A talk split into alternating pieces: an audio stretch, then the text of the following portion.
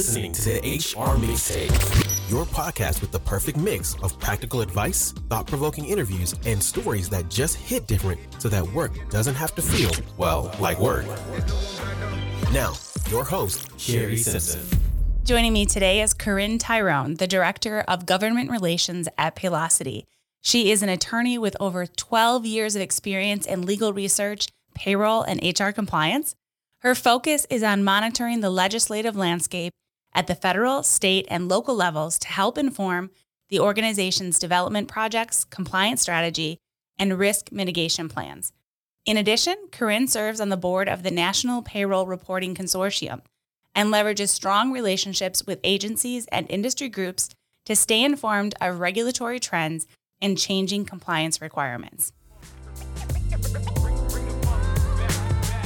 Hi, Corinne. Thank you for joining me today. Hey, thank you so much for having me. Happy to be here. So, we have a really interesting development in the Department of Labor in relation to proposed changes for the overtime threshold that I was hoping you could cover with us today. Yeah, sure, absolutely. So, um, yeah, like you said, DOL has made an announcement that they're going to be putting out some proposed changes to the overtime threshold, and that we're expecting to see those posted to the Federal Register in May of 23. So, just a few months from now. They indicated um, that they were going to start looking at this as of last April. So, I think a lot of us have been kind of patiently waiting for this guidance um, since spring of 2022. Yeah, and this isn't the first time the government has tackled tackled this. So maybe you could share a little bit of background around what the overtime threshold actually is? Sure. So, um, the overtime threshold is the annual compensation limit that exempts some employees from overtime compensation eligibility. So, if you make less than a certain amount of money per week, you get time and a half your typical pay rate for any hours worked above 40 in a work week. What is the current salary threshold? So, today the salary threshold is a little bit over $35,000 per year or 684 per week.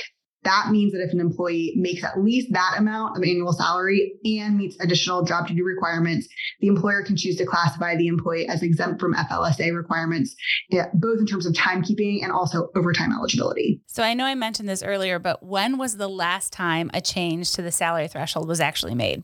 Great question. And a couple of people are going to remember this. So if we have anyone on the uh, listening in who's been in HR payroll for you know many years, you're going to kind of remember back in 20 2014, President Obama directed DOL to update and modernize the requirements for administrative, executive, and professional employees to be exempt from the FLSA minimum wage and overtime requirements.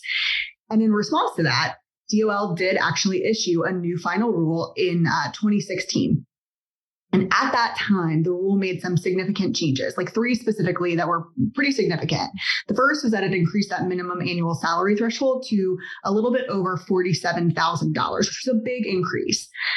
It also created automatic increases every three years, and those would be determined uh, based on the salary level information for full time workers reported to the Bureau of Labor uh, Bureau of Labor Statistics. It also permitted commissions and some other um, non discretionary incentive pay to satisfy up to 10% of that minimum salary level. The part that I said a lot of people on the phone might remember is that employers all over the country started to get ready for that, and they were reclassifying employees left and right? They were changing people's pay rates and it was kind of a mess and it was a lot of work for a lot of people in HR and payroll teams. And then kind of at the 11th hour, there were court challenges that led to that final rule being paused by a federal judge. And then pretty shortly thereafter, a new president took office and the rule pretty much died. So, you know, you fast forward and we have another new president, President Biden is in office, and the DOL has decided to revisit the salary basis test and propose new rule changes. It's a lot to digest um, especially for something that's been in the works for a while. Are there any exemptions to this threshold, or is the proposal that it applies to all? Um, there are a few carve outs, but they're they're primarily ones that have existed for a long time. So most listeners are well acquainted with the most expansive, well known exception, which is for employees uh, that are engaged in what is considered bona fide executive, administrative, and professional and outside sales kind of roles. So you kind of hear this often referred to as white collar EAP exemptions, um, and to qualify for that, employees have to meet certain tests regarding their job duties, um, as well well as uh, have a certain salary. So if you expand on that a little bit, there's there's nuance. There's nuance to, to what I'm saying here, and it's kind of primarily what I want to pull at is job titles do not determine exempt status. It's the employee's specific job duties that need to be analyzed in addition to their salary. So, what classifies an employee as non exempt? So, there are a few things that you would typically look for. So, a non exempt employee is usually paid hourly or they earn a salary that's less than the minimum amount determined by DOL. Um, they're also often typically taking direction from someone else as opposed to providing direction to others. They're, they're usually not supervisors.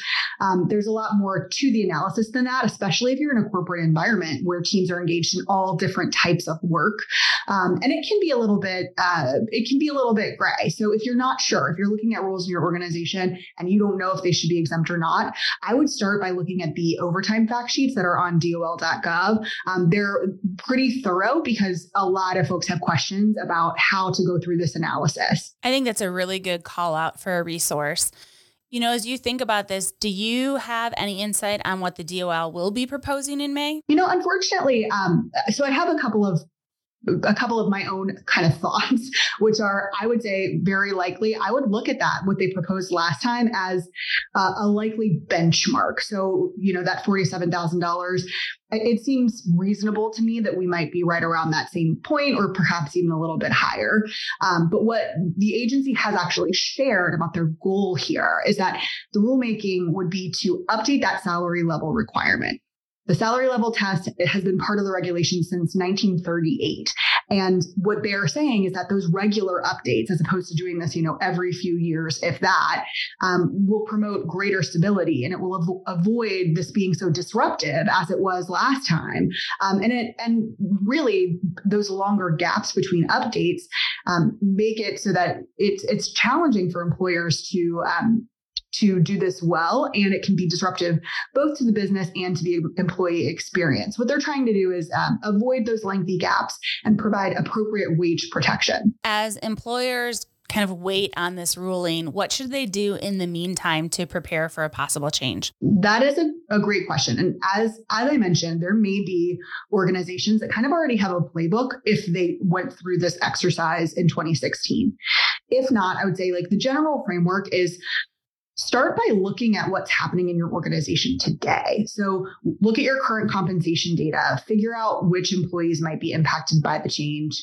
Um, again, from if it were me doing it personally, I might use that 47,000 as like a, a, as a benchmark. I'm kind of just like I'm throwing a, a dart based on an educated guess from what happened last time. It could be higher, it could be lower, but that seems like a reasonable place to start. Um, I would also look at job descriptions for those roles. Um, figure out if you think they really are classified correctly. Depending on that, once that new rate is announced, you may or may not need to change change their pay rate. You may need to convert some of them, um, depending on your analysis of their roles, if they you know are supposed to be exempt or non-exempt.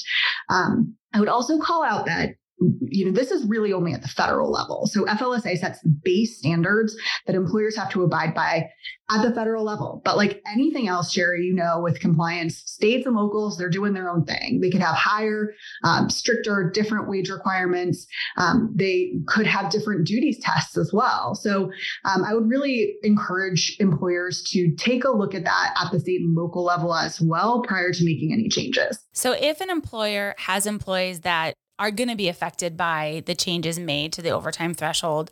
What are some practical considerations to consider when deciding whether to change employees to hourly or to increase their salary to maintain that exempt status? So, I mean, I think the the first thing that kind of comes to mind for anyone in, in a business role is like the budget. You you really have to think about the financial implications because there will be some.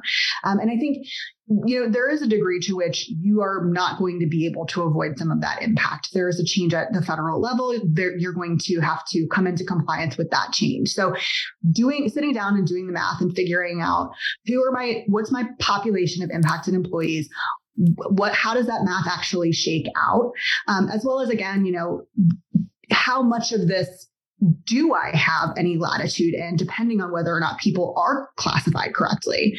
Um, that will be really helpful. And then I think really also thinking about your current workplace practices for those affected employees and taking the time to think about um, how you can make an informed, empowered decision for what's best for your business. Now, following that, that's like, you know, kind of top line business, what we think about here. There's also the employee morale or um, employee experience to consider. So employees who have their status changed um, and then maybe went from salary to having to start clocking in and out, that might feel to them more like a demotion than anything else. And, and some of that is just like, what is the reality of how you're experiencing this versus the fact that this is actually just a federal mandate?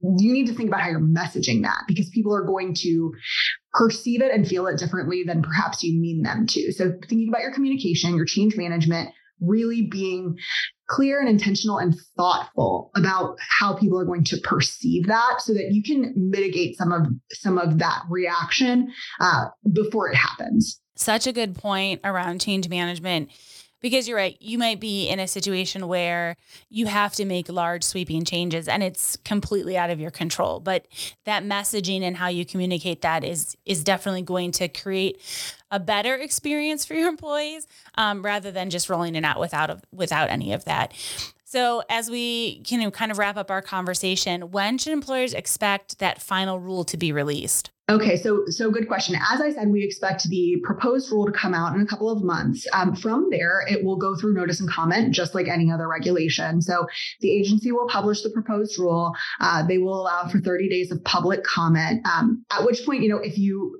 already industry groups you're in have a comment, you should send those in because the agency does actually go through them. They read them all. They may or may not alter their direction a bit based on those comments.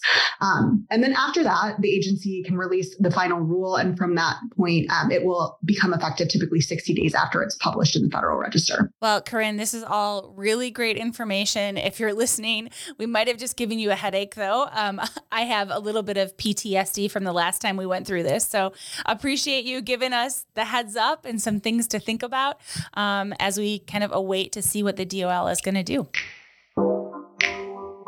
I hope you enjoyed today's episode. You can find show notes and links at thehrmixtape.com. Come back often and please subscribe, rate, and review.